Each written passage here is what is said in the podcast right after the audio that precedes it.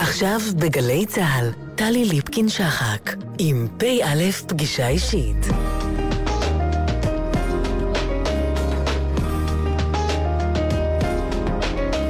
הבית של החיילים, גלי צה"ל.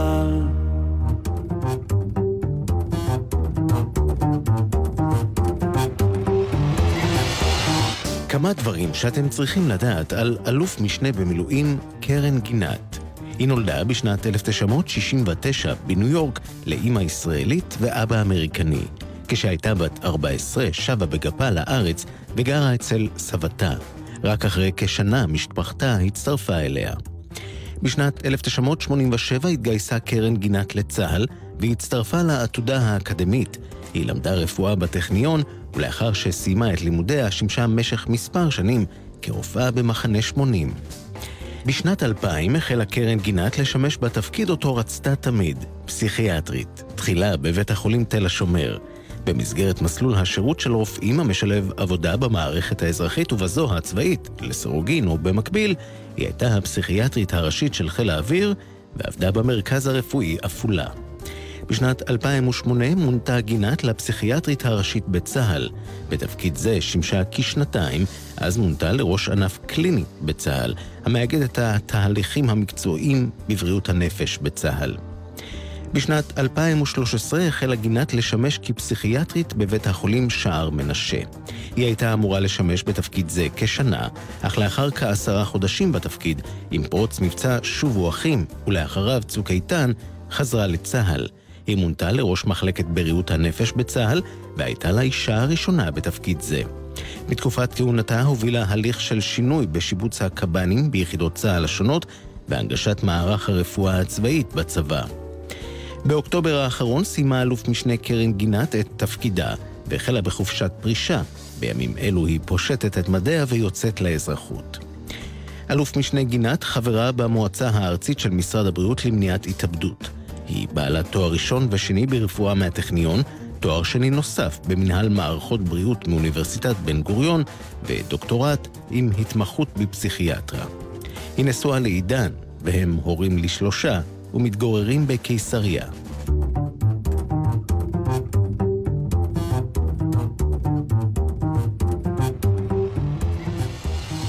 פגישה אישית, אלוף משנה במילואים דוקטור קרן גינת, ראש אה, מחלקת בריאות הנפש בצה"ל עד לאחרונה, כי ממש עכשיו השתחררת. שלום לך. שלום וברכה. איך מרגיש? שחרור זה... יש בזה עצב, ויש בזה פרידה, ויש בזה חשבון נפש, ויש בזה שחרור. זאת אומרת, זו הרגשה של להיות איזושהי חוליה ולסיים מסע, ולהוריד 200 קילו מהגב. גם ההרגשה שהשארתי שם אנשים נורא טובים לאורך כל הדרך, היא זו שנותנת לי את האפשרות באמת להשתחרר. אפשר לשחרר 200 טונות ברגע? לא. לא. אני בחופשת שחרור כבר מספר חודשים. יש את הרגע, זה קצת כמו אה, לידה, רק אישה תבין את זה. יש הרבה הכנה, יש את הרגע, ואז יש את ההתרגלות לסיטואציה החדשה.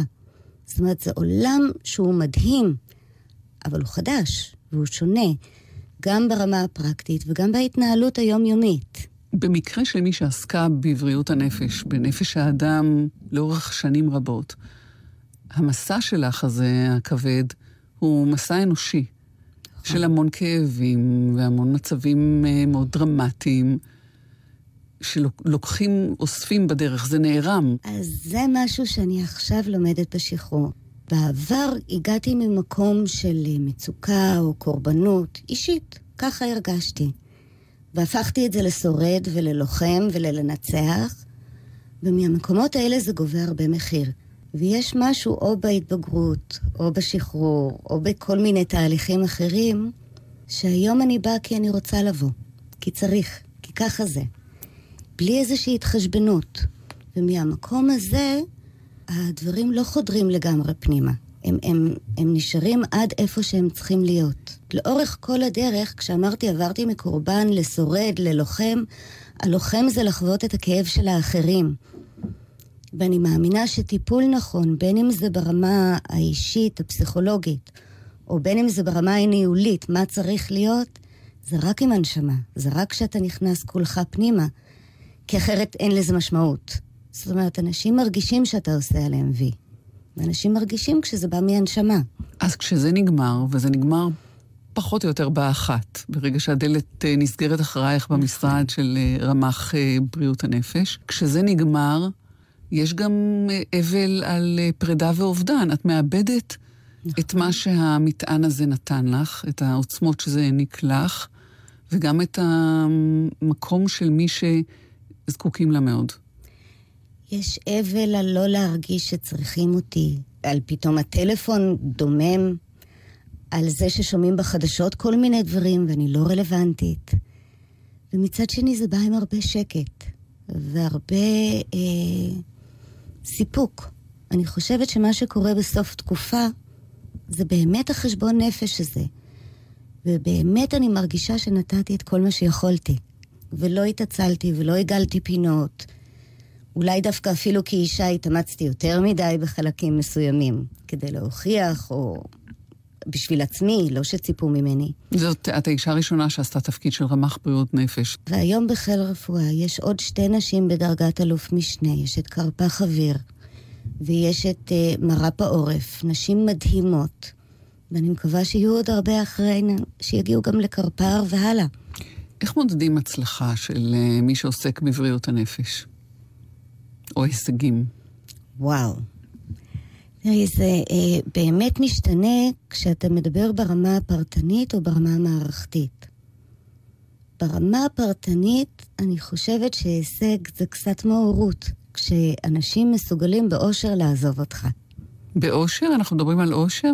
אנחנו מדברים על אושר. כן? אנחנו מדברים על אושר, לא אושר עילאי שעכשיו אני ב...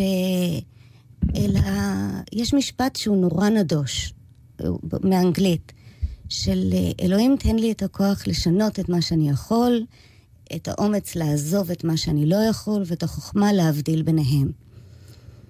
ואני חושבת שבמקום הזה שאנחנו מבינים מה אפשר ומה אי אפשר, יש אושר. ואני חושבת שבמקום שאנחנו רואים שבתוך העולם יש כאב, זה חלק מהעולם. זאת אומרת, זה לא... אה, אה, זה עם הגיל מבינים. עכשיו צריך לנסות לתווך את זה לילדים, לחיילים, בני 18, ו- וככה קצת להביא להם שהרבה מהמצוקות שהם חווים עכשיו הם דבר זמני בדרך למשהו הרבה יותר גדול, שזה החיים שלהם. אמרת ילדים, תיקנת לחיילים וגם שינית את, אה, את טון. את הכל. וזה אולי אחד מהעניינים שצריך להתעכב עליהם. נכון. וזה אחד הכאבים האמיתיים. תראו, זה שאנחנו מברכים אחד את השני בברכה הכי גבוהה, שלום, זה כי זה מה שחסר לנו. זאת אומרת, אנחנו חיים במציאות שבו הכורח מחייב אותנו לעבור ולעשות דברים שאולי בעולם אוטופיה היינו מעדיפים לא. ואני חושבת שמערכת בריאות הנפש היא, היא חלק ממה שמאזן, וטיפה שם משקל כנגד למטרה, למשימה, שהיא חשובה והיא קריטית. אבל יש גם את הבן אדם שהולך וחוזר, והוא האזרח, והוא המדינה. הוא האזרח, הוא הבן אדם, הוא הילד, הוא החייל. את יודעת, הבלבול הזה אצלנו, שאנחנו אה, נוטים, או אולי אני אגיד נוטות, יותר האנשים בינינו, להתייחס לחיילים, לקורפוס הזה, כאל אה, ילדים. בשעה שהם חיילים, נכון. ויש לזה משמעות אחרת. בנקודת המעבר מילד לחייל, או בנקודה שבה נדרשת ההטמעה או ההפנמה של השינוי הזה, את נמצאת. כן. אני יכולה לספר דרך החוויה הכי אישית שלי עם הילדים שלי. הבן הבכור שלי בן 24, הבת האמצעית בת 20. והיכולת לתת להם לעשות מה שלדעתי הוא טעות גמורה, ולהבין שזה הזכות שלהם לטעות, וזה הדרך שלהם לטעות, ולגלות בסוף שרגע הם לא טעו, הם צדקו, ופשוט אני הייתי מקובעת וטועה. והמקום של הלשחרר הזה הוא המקום של להיות ילד או להיות מבוגר. ואני בטוחה שחלק גדול זה אצלנו ולא אצלהם, כי נניח ראינו אותם בצוק איתן. אני אה, נהייתי ראש המחלקה בתחילת המבצע. הם תפקדו בצורה מדהימה, עם רעות ועם חברות ועם אומץ, ועשו דברים שרק גדולים יכולים לעשות. אז יכול להיות שהילדים זה אני, ולא הם. ואז כשהם יצאו, צריכים היו לחכות להם צוותים שיעזרו להם לעבד את החוויה הזאת, את ההתנסות הזאת. אנחנו היינו שם תוך כדי. כשנכנסנו, האמת שבשלה העת. כשאני הגעתי לתפקיד, זה היה ממש אחרי שובו אחים, תוך ותחילת אה, צוק איתן, וקודמי, אייל פרוכטר, החדיר באמת את המשמעות של בריאות הנפש בתוך הצבא, והקרפ"ר דאז הקשיב, האלוף קובי ברק דאז הקשיב, ויכולנו להחדיר פנימה לראשונה איזושהי הכנה מנטלית לפני, שזה לא בדיוק הכנה מנטלית, זה איזשהו כלי קוגניטיבי, שמה עושים כשבן אדם נתקע. ללוחם, עזרה ראשונה של חבר לחברו. שבתוך כמה דקות אפשר לדברר ולהביא את הבן אדם חזרה לסיטואציה עצמה. שזה יכול גם להציל חיים, אבל בוודאי בתוך הסרט הטראומטי זה עצרתי לרגע. זה לא הסרט נעצר באזור הכי טראומטי ואני נכשלתי, אלא נעצרתי לרגע, חבר עזר לי, המשכתי וסיימתי את המשימה. הצלחנו לעשות את זה לכל אנשי החובה ולחלק מהמילואים לפני כן, וגם בנינו שיטה חדשה של uh, תפיסה שבו כל הקב"נים התקדמו קדימה. ישבנו ממש על הגבולות, והקמנו מה שנקרא צלת"ק, זה בעצם איזשהו מתקן שמאות חיילים הגיעו לשם. מה ראשי תיבות. של צלת"ק? צוות לטיפול בתגובות קרב, קדמי, שבעצם אנשים הגיעו, עשו איזושהי דקומפרסיה, מקלחת, לאכול משהו, טיפה להירגע לא יותר מדי, להתפקס, באזור שהוא עדיין אזור מיליטרי, זאת אומרת, לא לקחנו אותם לרוגע, שומעים את הפגזים ורועדים, ואפילו אין צבע אדום, אבל מצד שני זה אזור שהוא מוגן, איזושהי שיחה ומיקוד בשיטות פסיכולוגיות מאוד קצרות כדי להתמקד, ומעל 80% חזרו לתפקיד שלהם, ללחימה עצמה. עכשיו, זה יכולנו לעשות בטווחים קצרים. אני לא יודעת מה קורה במלחמה ארוכת טווח, או... או... וזה על בסיס uh, זיהוי של מה הבעיה העיקרית. במהלך קרב, הכי ידוע זה התגובות קרב, ה-PTSD. אבל קורים המון דברים. יש דיכאון, ויש חרדה, ויש בושה, ויש אשמה, ויש איזשהן חוויות חוזרות שהן לא PTSD מלא, אבל הן פוגעות בחיים.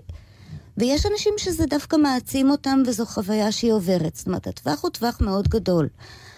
העניין הוא שבתוך משהו טראומטי זה כמו לראות סרט ולהיעצר בסצנה הכי מפחידה. עכשיו, אנחנו יכולים לראות סרט אימה, קורים דברים נוראים באמצע, ובסוף הגיבור והגיבורה מתחתנים, וכולנו יוצאים מאושרים, אבל עדיין הוא נרצח, והיא נשחטה, ו... אז הם התחתנו. הזיכרון שלנו עובד ככה, שהוא רוצה לעטוף בסוף טוב. עכשיו, אם אנחנו יכולים להיכנס לתוך הסיטואציה, אנחנו לא צריכים לעבוד אחורנית על הזיכרון, אלא אנחנו נכנסים לתוך התהליך של הבניית הזיכרון והאחסון שלו. שלושת הדברים שמאוד מאוד מחזקים, בעיקר לוחמים, זה פיקוד, זה חברים, וזה איזושהי מוטיבציה של משמעות שיש משהו שהוא כרגע יותר חשוב ממני. כשאת מדברת, אני אומרת לעצמי, אוקיי, הם יודעים מה הם עושים, לאיזה צורך זה נעשה? כדי למזער נזקים להמשך החיים, או כדי לאפשר למכונת המלחמה, שזה לגיטימי, להמשיך בפעולתה. כי הם צריכים לחזור חזרה פנימה, והם צריכים לחזור נכון. מתפקדים פנימה. אז מבחינתכם זה נועד לאפשר להם להמשיך לתפקד. חד משמעית לא. זאת אומרת, כן, אנחנו רוצים שהם ימשיכו לתפקד. בשולי הדברים, מכונת המלחמה מאוד מעניינת אותי. יחד עם זאת, עם גב אל הקיר, אני לא מאמינה שיש רופא בחיל רפואה, ובוודאי אני לא, גב אל הקיר אני רופאה.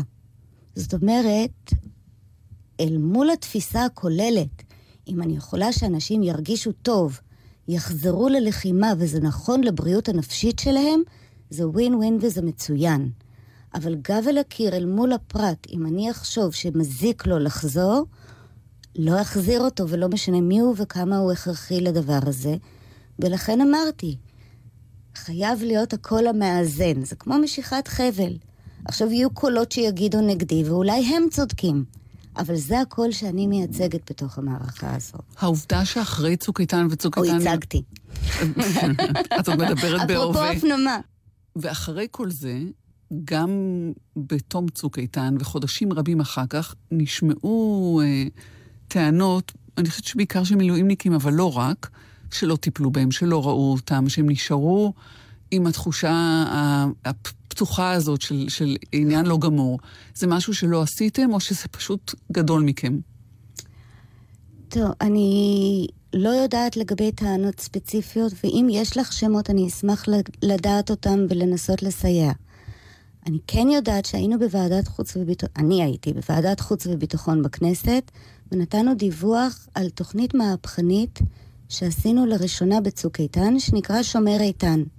אותה תמיכה של קרפר ושל אלאלוף, זה היה סיפור מעניין. הגעתי לקרפר ואמרתי לו, תקשיב, אנחנו נחשבים לפצועים קלים, אבל זה לא קל בכלל. הוא אמר, למה את מתכוונת?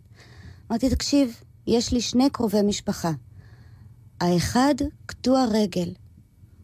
רץ באיירון מן, אה, נשוי, שלוש בנות מדהימות, חי חיים מאושרים, עובד, לא נכה בכלל. אני יותר נכה ממנו. ויש מישהו אחר שהיה עם תגובות קרב, והשמין, והיה... השמין 140 קילו, ועם סכרת ולחץ דם, ונפטר בגיל 43, בודד ערירי והכי נכה שיכול להיות.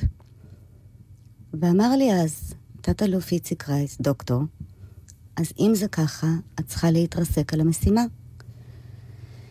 הזמנו ועשינו מרכז טלפוני שבו יצרנו קשר טלפוני ישיר עם מעל שלושת אלפים אנשים שלפי החמ"ל היו בקרבות קשים, היו בסביבות של פצועים, האלה שביקרו אותנו בצלת"ק, או כאלה שהגיעו לבתי החולים.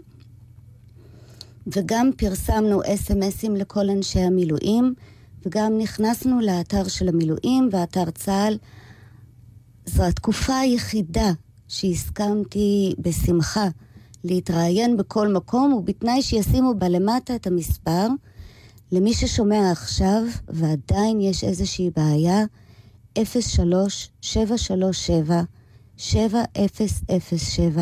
יחידה לתגובות קרב. לא צריך אחוזי נכות, צריך להגיד, הייתי בקרב ועכשיו לא טוב לי נפשית. את המספר את עוד זוכרת ואת עדיין נותנת אותו למרות שאת כבר לא שם. מדקלמת, הם עושים שם עבודת חסד. 03? 737 7007. נעשה אתנחתא. אלוף משנה במילואים דוקטור קרן גינת. ביקשת את Follow the Sun של חוויאר. נשמע ונחזור.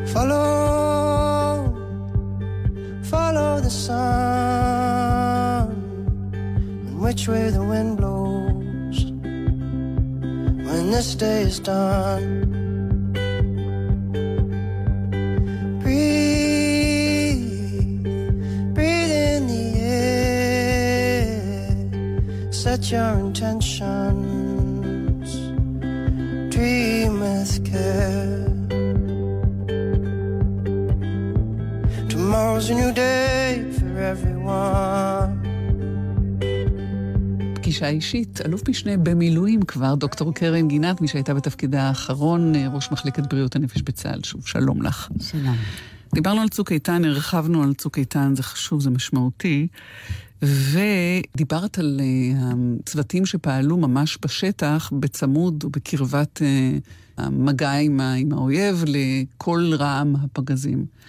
אז חשבתי לעצמי, גם המטפלים היו שם, לא רק המטופלים. נכון. גם אתם הייתם שם, האנשים נכון. שלך. מי שומר על השומרים? או. תראי, זו שאלה מסובכת ומורכבת, וצריך לשחק במתח בין דבר לדבר.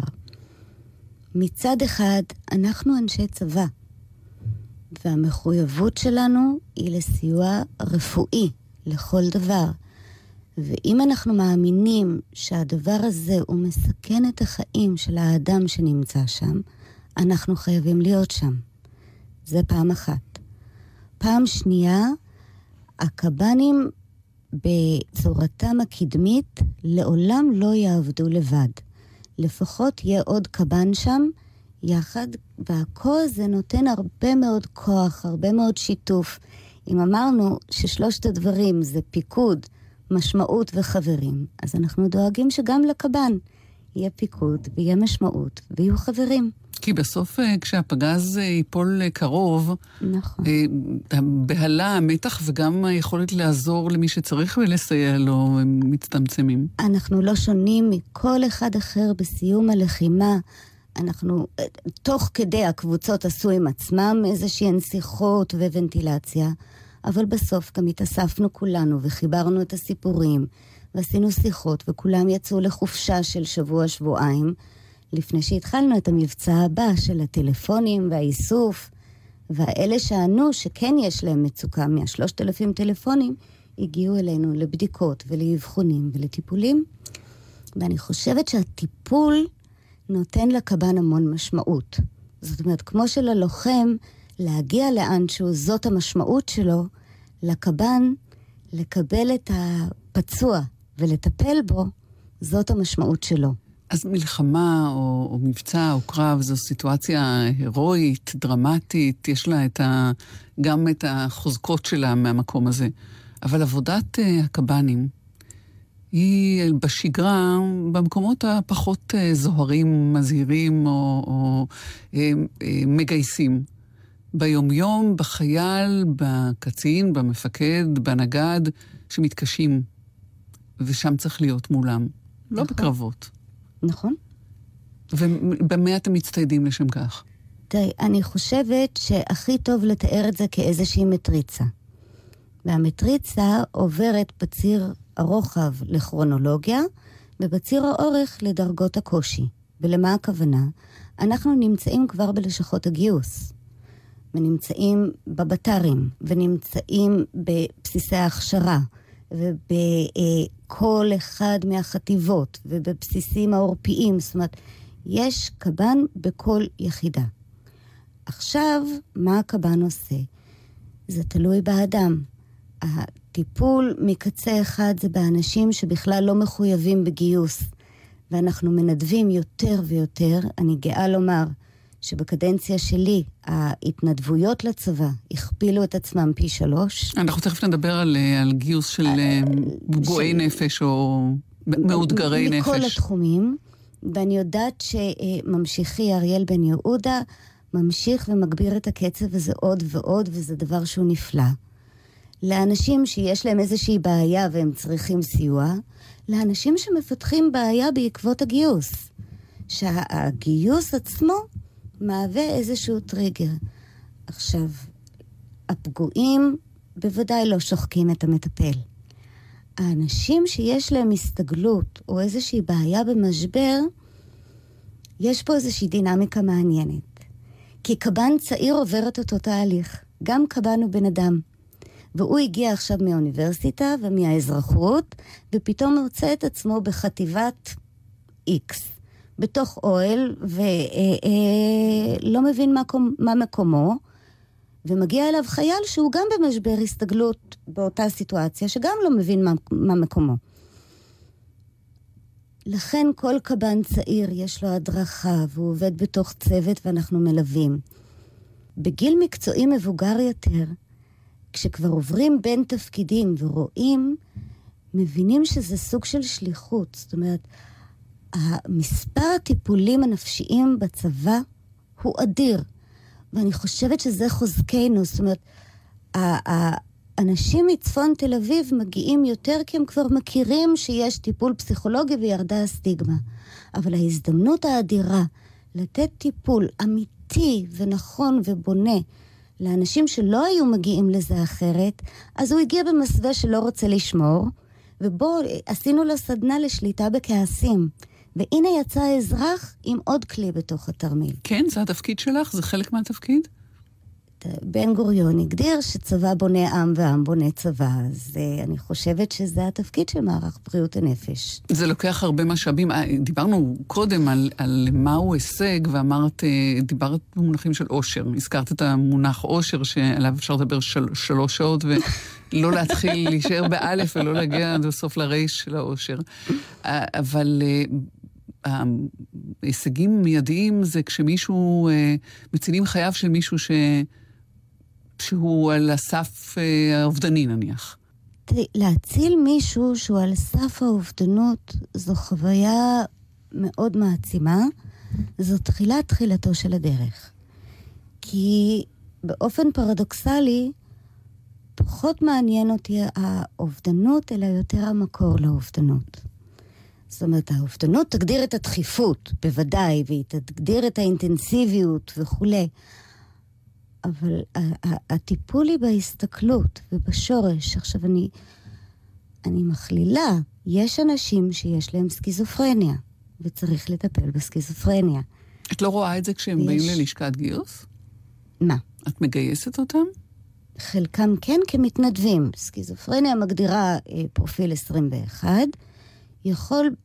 ההגדרה של ההתנדבות היא אם בן אדם נמצא בטיפול, במעקב, אין לו מסוכנות לעצמו או לסביבה, בגדול, אנחנו, והוא עצמאי, זאת אומרת, הוא יכול לתפקד, בגדול, המערכת תמצא איפה אפשר להיטיב ולנצל את יכולותיו. יש לזה כמובן יתרונות גם חינוכיים כלפי הסביבה שלומדת להתמודד, אה, אם לא מלחששים את זה, אם, אם מדברים בזה בגלוי, כי יש גם את העניין של, אה, של צנעת הפרט, ואז אסור לומר ואין לדעת, וזה רק מתלחשש.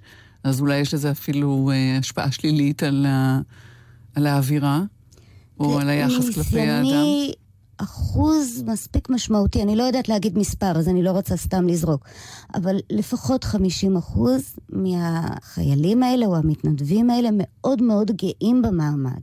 זאת אומרת, הם מאוד גאים שהם הצליחו והתגברו, והם לוחמים אמיתיים. זאת אומרת, זה אנשים שחלק מהם רואים את המוגבלות, חלק שומעים אותם. וגם חלק שלא יודעים, באים ומספרים כסיפור גבורה.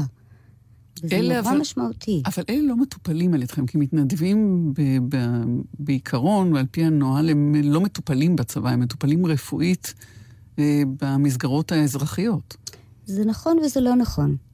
זה נכון, מצד שני, הם יהיו בבסיסים איפה שיש צוות קב"נים מאוד חזק. הקב"נים כן יכירו אותם, כי לפעמים יש איזשהו משבר, או צורך במשהו שהוא יותר דחוף, או איזושהי שיחת הקלה, לא טיפול מתמשך בבעיה. אבל עצם זה שיש איש מקצוע שם שמכיר את הבעיה, והבן אדם בא ופגש אותו, זה נותן איזושהי חוויית ביטחון יותר גדולה. אנחנו מדברות על המקרים הידועים, המוכרים, שבהם מתנדבים למרות אה, מחלה ידועה או איזושהי הפרעה ידועה. אבל הדאגה הגדולה היא הרי מהצורך אה, לאתר במיונים, בשלבי המיונים, את מי שיש להם פוטנציאל שבירה. נכון. תראה, הלוואי ויכולתי להתהדר בזה, אבל לשמחתי זה נעשה לפניי, אותו קודם, קודם קודם, הקימו דבר שנקרא ביקורת ברן יזומה. מה זה אומר? כיוון שרצינו לגייס כמה שיותר אנשים שרוצים, ומצד שני, בגיל 16 וחצי, 17, בלשכת גיוס, הרבה אנשים מרגישים לא בשלים, ואולי עוד שנה של טיפול. אז מסמנים אותם בביקורת ברן יזומה. זה אומר שאו דקה לפני הגיוס, או בבסיס הטירונות עצמו, קב"ן מחויב לראות את האדם הזה, ולראות איך הוא בכל זאת מסתגל, ואיך הוא בכל זאת מסתדר, תוך ליווי מאוד צמוד, ומשם אפשר גם לקבל את ההחלטות. אבל אני מדברת על אלה שהם מתגייסים ונראים לגמרי עמידים, לגמרי הם, יציבים, נטולי בעיות משמעותיות. אולי העצים שנשברים יותר מאלה הגמישים. נכון. גם צריך לזכור שגיל 18 עד 21 זה עמוק בתוך הגיל האופייני להופעה ראשונה, גם של פסיכוזות, גם של דיכאונות. זה יכול להיות הופעה מאוחרת יותר של הפרעות חרדה, ויש פה טריגר מאוד משמעותי שהוא הגיוס.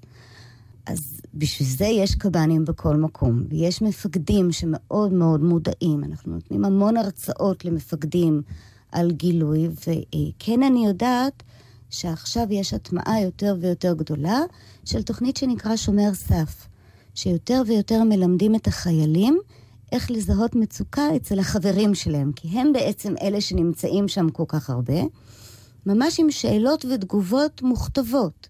מה מותר לשאול, איך לשאול, ומה לעשות אם התשובה היא כן.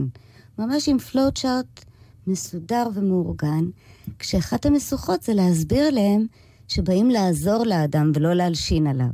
כי אנחנו רגילים שלספר שמשהו לא בסדר עם החבר, זה להלשין. ופה זה הצלת חיים, והם יותר ויותר מדווחים. אנחנו שומעים יותר ויותר מתוך דיווחים של חברים, המון מדיווחים של מפקדים, שבאמת שמים לב, יש מפקדים נהדרים בצבא, וגם מהורים, אבל יותר ויותר מהחיילים עצמם, ואני מקווה שהתוכנית הזאת שעכשיו הרמ"ח החדש מטמיע בחוזקה, יעשה עוד אה, כברת דרך יפה.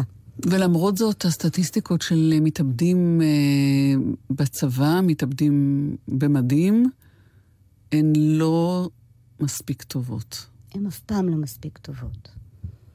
בשמונה שנים האחרונות אה, ירדנו בחצי, ושם נעצרנו. זאת אומרת, אם היה פעם ממוצע של 35 עד 40 בשנה, היום יש ממוצע של 15 עד 16 בשנה. שזה לכאורה צמצום אדיר, אבל מצד שני, בשבע, שמונה שנים האחרונות נעצרנו, ואיכשהו זה קצת כמו ה-80-20, שאת העבודה ידענו לעשות, ועכשיו... אה. אני כן יודעת שהתוכנית של הרמ"ח הנוכחי, אה, הוקם ענף חדש לכושר נפשי ולמחקר. זה עשינו בדיוק בחפיפה. ואני מניחה שעם החקירה היותר גדולה ועם היכולת להסתכל פנימה, אולי הלוואי אמן נוכל למצוא עוד תשובות. בכל שנותייך, יש איזה זיכרון אחד של אלוהים, איך, איך לא ידעתי, איך לא ראיתי את זה בה? על מישהו. פנים ושם. כן, כן, בטח. אה, הייתי מתמחה מאוד צעירה, והייתי בבית חולים, דווקא הייתי לא בצבא, והיה מישהו שהיה מאוד מאוד מדוכא, ואני הייתי תורנית, וישבתי ודיברתי איתו, והוא היה נראה לי שמח ורגוע ויותר טוב מתמיד. ולא הבנתי שהשמח הזה כי הוא החליט. וכמה שעות אחר כך מצאנו אותו בשירותים עם שקית על הראש. אמ, זה היה אירוע מאוד קשה. מאוד. מאוד מאוד. אבל גם כל האירועים אחר כך, זאת אומרת, בתוך הצבא עסקתי באובדנות בעצם מאז שהייתי רמת פסיכיאטריה. זאת אומרת, לפחות תשע שנים רצוף. וכל סיפור הוא סיפור, ונפגשתי הרבה עם המשפחות ועם ההורים. וכשנפגשים עם הורה אי אפשר שזה יהיה סיפור. זה חי, זה קיים. וזה כואב, וזה חלק מהחיים. תגידי, כשאת אומרת הוא היה שמח ולא ידעת שהוא שמח כי הוא החליט, יש רגוע. בזה, יש בזה איזה שמץ שמצונה של נחמה להורים, נניח, בידיעה שהילד היה חולה והיה לא רע, והוא נגאל מייסוריו. הוא בחר. האיש שאני מדברת עליו היה איש בן חמישים. אבל באופן כללי. אה, אה, פשוט התמונה תקפה לי. אני לא יודעת. אני לא יודעת לשפוט חיים ומוות. אני חושבת שהתאבדות כמעט תמיד זה פתרון סופי לבעיה שהיא כנראה חולפת. זאת אומרת, החוויה שאם אותו יוד היה משלים את הטיפול ובאמת יוצא מהדיכאון, ומתוך מקום צלו... היה לי מישהו שבתורנות, שוב בבית חולים, הוא...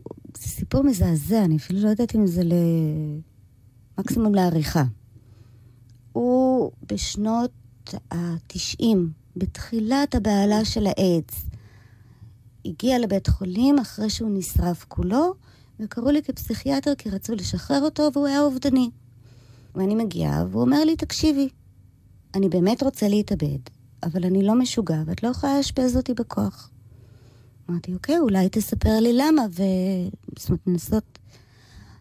אז הוא, בן זוגו, נפטר מאיידס, כשהוא ראה את כל התהליך הכואב. הם הוציאו את כל הכסף על טיפולים תרופתיים שאז היו צריך לקנות, ב... גרו בקרוון. מת מוות בייסורים, והבן זוג גילה קפושי סרקומה, זאת אומרת, הוא גילה שהוא גם בדרך, שרף את הקרוון, זאת אומרת, את שארית אה, זה, ולא נשרף כולו, והצילו אותו. אומר, אז תגידי לי, בשביל מה יש לי לחיות? אני יודע שאני הולך למות בייסורים. אין לי את האהבה שלי, אין לי את הכסף שלי, המשפחה העיפה אותי כי הייתי הומו, ועכשיו תגידי לי. והתחננתי שיתאשפז להיות מאוזן, שיקבל טיפול נגד דיכאון. ונראה, אמרתי, תן לי חודש, ועוד חודש. הוא לא הסכים. ולא היה לי איך לחייב אותו. זאת אומרת, לפי החוק, הוא שפוי. הוא, הוא מסביר למה הוא לא שומע קולות. אני לא, לא בדקתי אפילו מה קרה איתו. זה רגע לאתנחתא, קרן גינת. את שואלת שאלות קשות. חיים קשים. ביקשתי את אריק איינשטיין שר יש בי אהבה והיא תנצח. זאת תשובה אולי. זאת התשובה. נשמע ונחזור. קוראים לזה אהבה ומחכים לבואה בין האתמול לעתיד, בין האוצר לתחתית, אומרים שיש עוד תקווה, קוראים לזה אהבה ומחכים לבואה. בין הבלבול לאסון, תדעו שיש פתרון, קוראים לזה אהבה.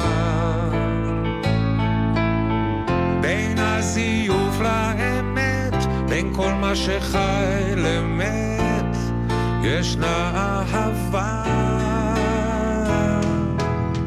יש בי אהבה והיא תתעורר ותיגע. יש בי אהבה והיא תנצח. יש בי אהבה והיא תתעורר ותיגע. יש בי אהבה והיא תנצח. בין השפיות לשינה, בין הילדות לזקנה, אומרים שיש עוד תקווה, קוראים לזה אהבה, ומחכים לבואה. פגישה אישית, אלוף משנה במילואים דוקטור קרן גינת, עד לאחרונה ראש מחלקת בריאות הנפש בצה"ל, משוחררת טריה. בואי נדבר רגע עלייך. דיברנו עלייך בעצם גם, ב... גם עד עכשיו. זה, זה בעצם עלייך, אבל בכל זאת עלייך עלייך. נולדת בארצות הברית להורים יורדים, מה שקוראים, עם הסטיגמה הזאת. חצי. חצי. אימא, אימא ישראלית. אימא ישראלית, בת לעולים מהונגריה של השומר הצעיר, סמינר הקיבוצים, משהו כזה מאוד מאוד מאוד ארץ ישראלי. אבא חצי נוצרי, חצי יהודי, מחפש שורשים, נפגשים בבנייני האומה ומתאהבים, ואימא יורדת אה, מהארץ לאמירות של רבין של אה, נפולת... אה, נפולת של נמושות. של נמושות, ומשפחה מתביישת. זאת אומרת, המשפחה מתביישת שהיא לא בארץ. זה בגידה. ושם נולדת. ושם נולדתי. לתוך הבושה הזאת. לתוך הבושה. אמרת בתחילת שיחתנו משהו על, אה, על הפגיעות שלך, על המטען האישי ש, שאת באה איתו. אז מתוך הביוגרפיה מעט שקראתי אלייך, בגיל 14 חזרת ארצה, שנה לפני ההורים, mm-hmm. כשכבר בשלה ההחלטה לחזור. לחזור לבד ארצה בגיל 14, לגור עם סבתא, לא עניין פשוט. אה, לא. אז יש משהו מופלא בגיל 14. זה היה נראה נורא פשוט. בדיעבד, אתה, אפילו דיברתי עם אימא שלי לא מזמן, ובדיעבד אמרנו, איך, איך, איך, איך נתת, איך את נתת, איך את... אבל זה היה איזשהו משהו של... אה, סבתא שלי הייתה נכה, פרפלגית, וסבא שלי נפטר בתשעה באב. והיינו בקיץ בארץ, כל קיץ הגענו למשפחה, ופשוט אמרתי, אני לא חוזרת. והמשפחה הייתה אמורה להצטרף מהר. זאת אומרת, זה לא הייתה החלטה, אני אשאר שנה ו... אבל זה לקח עוד קצת ועוד קצת ועוד קצת. וזה נהיה שנה, עד שאימא שלי הצטרפה, ושנתיים עד שאבא שלי הצטרף. לעלות זה לא פשוט. והבחירה ללמוד רפואה, והבחירה להתמחות בפסיכיאטריה, איך היא קשורה לחוויות חייך? הבחירה ללמוד רפואה כשהייתי בת חמש.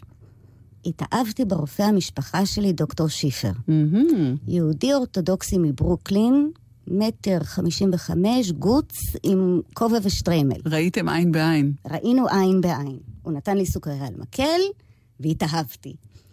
הצעתי לו להתחתן איתי, הוא היה נשוי כבר עם שישה, שבעה, שמונה ילדים, וסירב. בכיתי יומיים, ואז החלטתי שאני רוצה להיות כמוהו. Hmm. והוא דווקא היה חמוד, הזמין אותי למעבדה, לעזור לו בכל מיני... בת חמש? כן. אפילו יש לי שיר שכתבתי. אה, אבא שלי מסגר לי אותו, I want to be a doctor.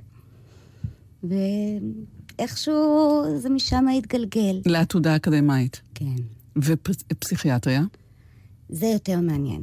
כי אני רציתי להיות אה, כירורגית ילדים. ומימנתי חלק גדול מהלימודי רפואה כאחות בטיפול נמרץ. אה, וכשעברתי בפסיכיאטריה עשיתי את הסטאז' בתל השומר, והחלטתי לעשות אלקטיב בפסיכיאטריה אצל אה, פרופסור זוהר. ופשוט התאהבתי בו מקצועית, והתאהבתי במקצוע. זה הרפואה האמיתית, זה המקום שבאמת מדברים עם האנשים ובאמת מגיעים לשורש. אני גם מאמינה שחלק גדול מהדברים בגוף באים משם. הייתה פעם שבגין תוצאה אומללה של מפגש עם מטופל, הצטערת שלשם הלכת? לא. לא. גם, כש, גם, גם כשכשלת. גם בתוך הכאב. גם, גם כשיוד נכנס למקלחת, בכיתי, כאב לי. אה, אה, הייתי צריכה לשבת עם המשפחה שלו. אה, אבל זה לימד אותי הרבה, וזה הפך אותי, אני מקווה, ליותר טובה במה שאני עושה. זאת אומרת, זה לא הזמן לעזוב. אחרי שנחרטתי, ואת יודעת, זה כמו ללטש משהו. אחרי שהליטוש עבר עליך, אז כבר זה עבר. עכשיו צריך לתת בחזרה. ונתת בחזרה בתפקידים מרובים גם בתוך המערכת הצבאית וגם בזיגזוג הזה למערכת האזרחית כחלק מהמערכת הזאת או מהנוהל הזה אצלכם. אם צריך להשוות אזרחית לצבאית, איפה ההנאה? איפה הנחת? תראי, זה חלק מהשחרור. כי אם היית שואלת אותי עד לפני כמה חודשים, הייתי מסבירה לך שבצבא, שזה המקום הכי משמעותי והכי מדהים. והגיל הזה שעוד אפשר לשנות, כמו פלסטלינה, עוד אין אישיות. זאת אומרת, אפשר לעזור ולעצב ולחזק. אבל אני כנראה צריכה ללמוד שבאזרחות יותר טוב עכשיו. או לפחות לא פחות רע. בוודאי שלא פחות רע. יש לך שם כבר איזה תוכנית? יש משהו שאת כבר עושה? עוד שבועיים אני נוסעת לחודש עם כל המשפחה, כולל הגדולים שציינתי קודם, לתאילנד ווייטנאם. ואחרי זה נדבר. איך באמת אה, מפרידים, או שלא, בין האישי לכללי, בין העבודה לחיים עצמם, כשעבודה היא עבודת נפש, ו... והיא נכונה גם במגע עם עצמך, עם אישך, עם ילדייך? הלוואי ויכולתי לספר פה איזה סיפור יפה. אה, זו קריירה שגובה הרבה. וגם אני וגם המשפחה שלי בעיקר, שילמנו מחירים אמיתיים. לא הייתי האימא שמכירה את כל המורים, ולפני חודש עשיתי קפקקס ליום הורים לראשונה. אה, הבת שלי לא האמינה שאני יודעת לעשות, עשיתי לה קטן. יחד עם זאת, אני חושבת, אה, אני זוכרת שהיינו במשלחת בהאיטי, הייתי הפסיכיאטר שם. והיו שם שני טלפונים מאוד משמעותיים, שמייצגים את הכל. האחד מהילד הקטן, שהוא טילפן, ואני באמצע שדה כדורגל, יתושים, ערימות של אנשים, בזוועת עולם, והוא מתקשר ואומר, אמא, נכון הלכת לטפל בחולים? אמרתי, כן. הוא אומר, אז לי יש אבבואות רוח, בואי תטפלי בי. Mm, מה אומרים לו? ואני בכיתי. זאת אומרת, סגרתי את הטלפון ואז בכיתי. מה ענית לו אבל? אמרתי לו שיש לו את אבא, ויש לו את סבתא, ויש לו את האחים שלו, ואני סומכת עליו שהוא מספיק חזק להתגבר על האבעבועות, ויש פה אנשים שצריכים אותי יותר. מה יכולתי לענות? סגרתי ובכיתי. אבל אחרי חצי שעה התקשרה הבת שלי, כי היא ידעה שהבן התקשר, והיא אמרה, אמא, המתנה שאת נותנת לנו, בזה שאת נוסעת, והערכים שאת אומרת לנו, במה שאת עושה, הם שווים כל הבבואות. אנחנו מטפלים באמיתי, הכל בסדר. אז זה שתי התשובות.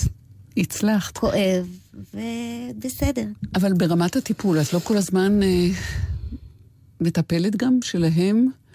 מדברת אליהם פסיכיאטרית, פסיכולוגית? ממש לא נותנים לי, מאפסים אותי אה, בשניות.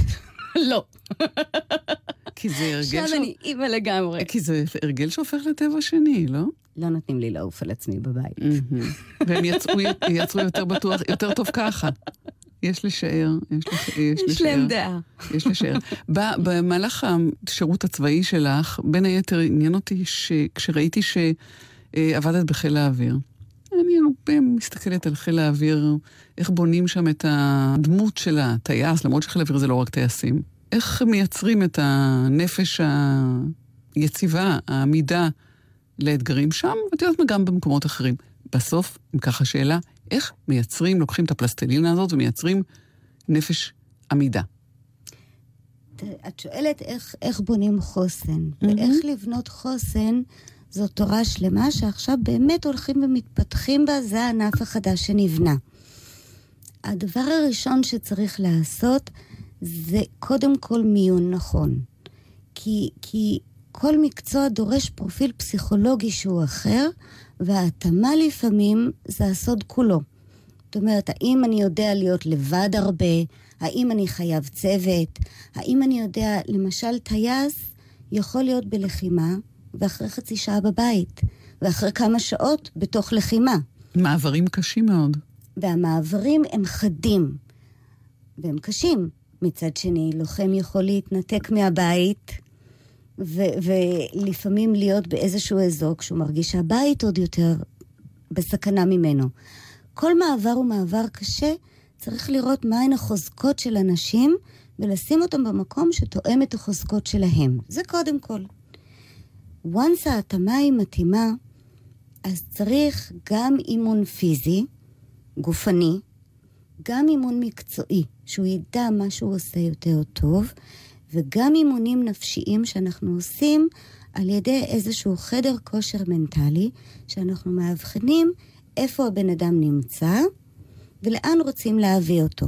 היום אנחנו עושים את זה במסה תעשייתית. יש לנו סט של כושר נפשי. של נניח ארבע פעמים במחשב לרבע שעה, וזה עוזר. החזון, ואני מקווה שאריאל יצליח בזה, או שמי שיבוא אחריו, זה עם הקמת הענף לאסוף מספיק נתונים בכדי שנוכל להיות אינדיבידואליים וספציפיים, ולהגיד שטלי רוצה להיות טייסת, וטלי, הפרופיל שלה הוא כזה, ולכן היא צריכה לעשות את התרגילים האלה והאלה.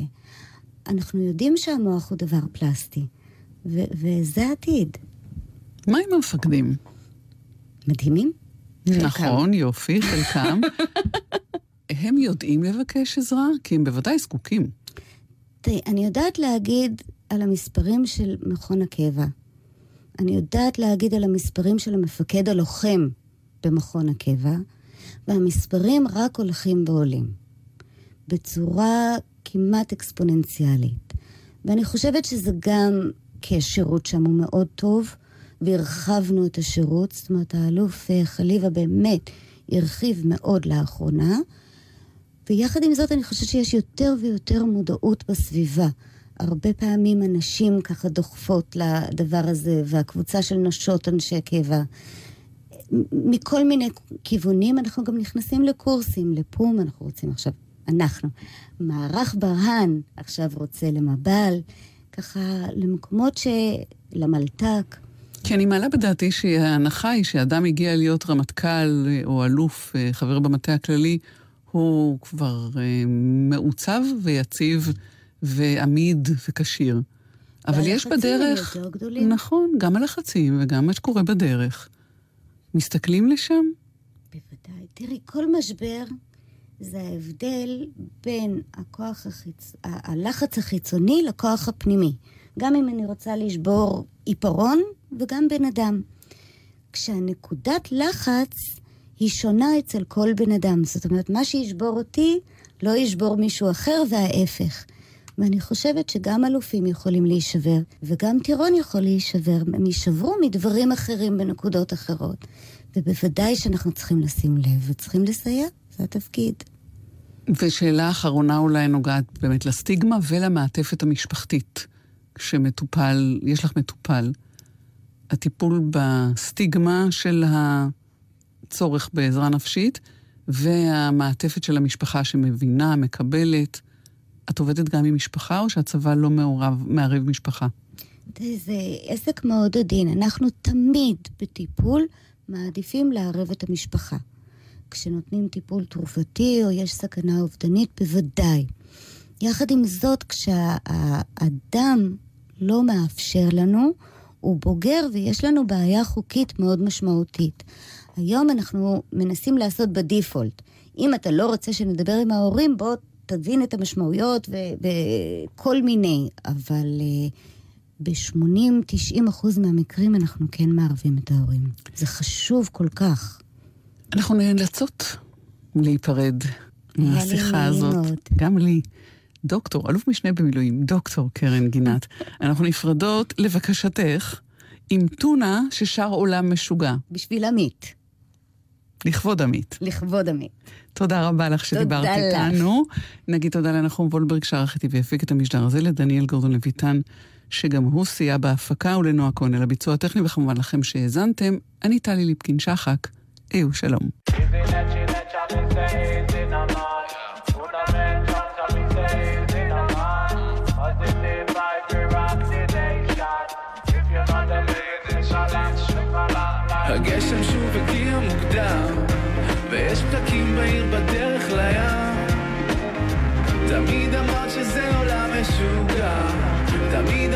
שזה עולם משוגע. גשם שוב הגיע מוקדם, ויש פקקים בעיר בדרך לים.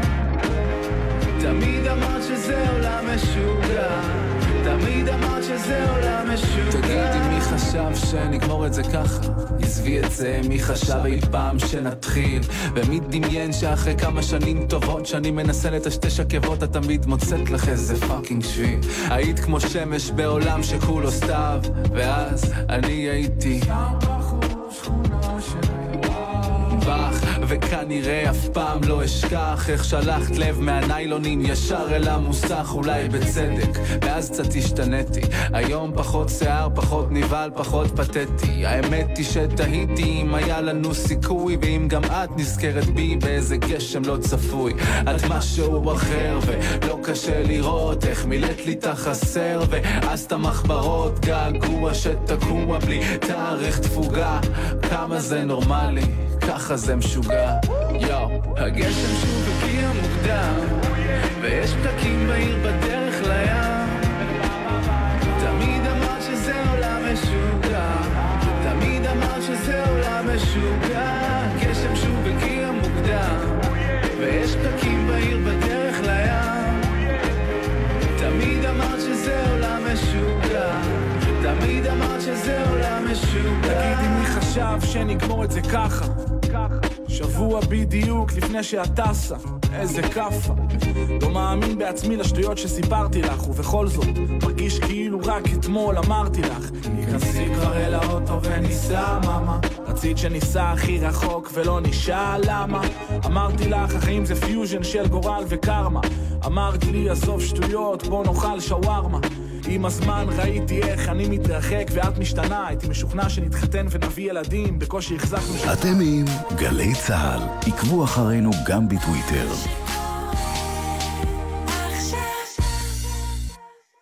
משטרת ישראל מגבירה בימים אלו את האכיפה בעבירות תנועה המסכנות את הולכי הרגל. נהגים, לפני מעבר חצייה, האטו ותנו זכות קדימה לחוצים את הכביש. נהגים עבריינים צפויים לקנסות גבוהים עד אלפי שקלים, להעמדה לדין ואף לפסילת הרישיון. נלחמים על החיים עם הרלב"ד, הרשות הלאומית לבטיחות בדרכים ומשטרת ישראל.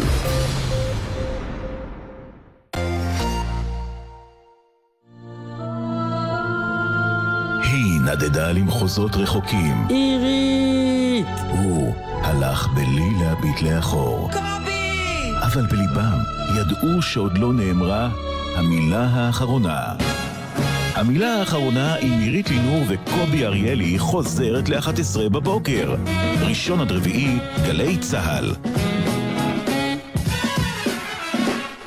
עוד לא מצאתי תשובה, אבל קוראים לזה לחיות. אמיר דדון משיק סיבוב הופעות עם הלהיטים הגדולים ושירים מאלבומו החדש. אורח מיוחד, נתן גושן. לבחור נכון, לבחור נכון. חמישי, עשר בלילה באולם המופעים בכפר מנחם ובשידור חי בגלי צה"ל.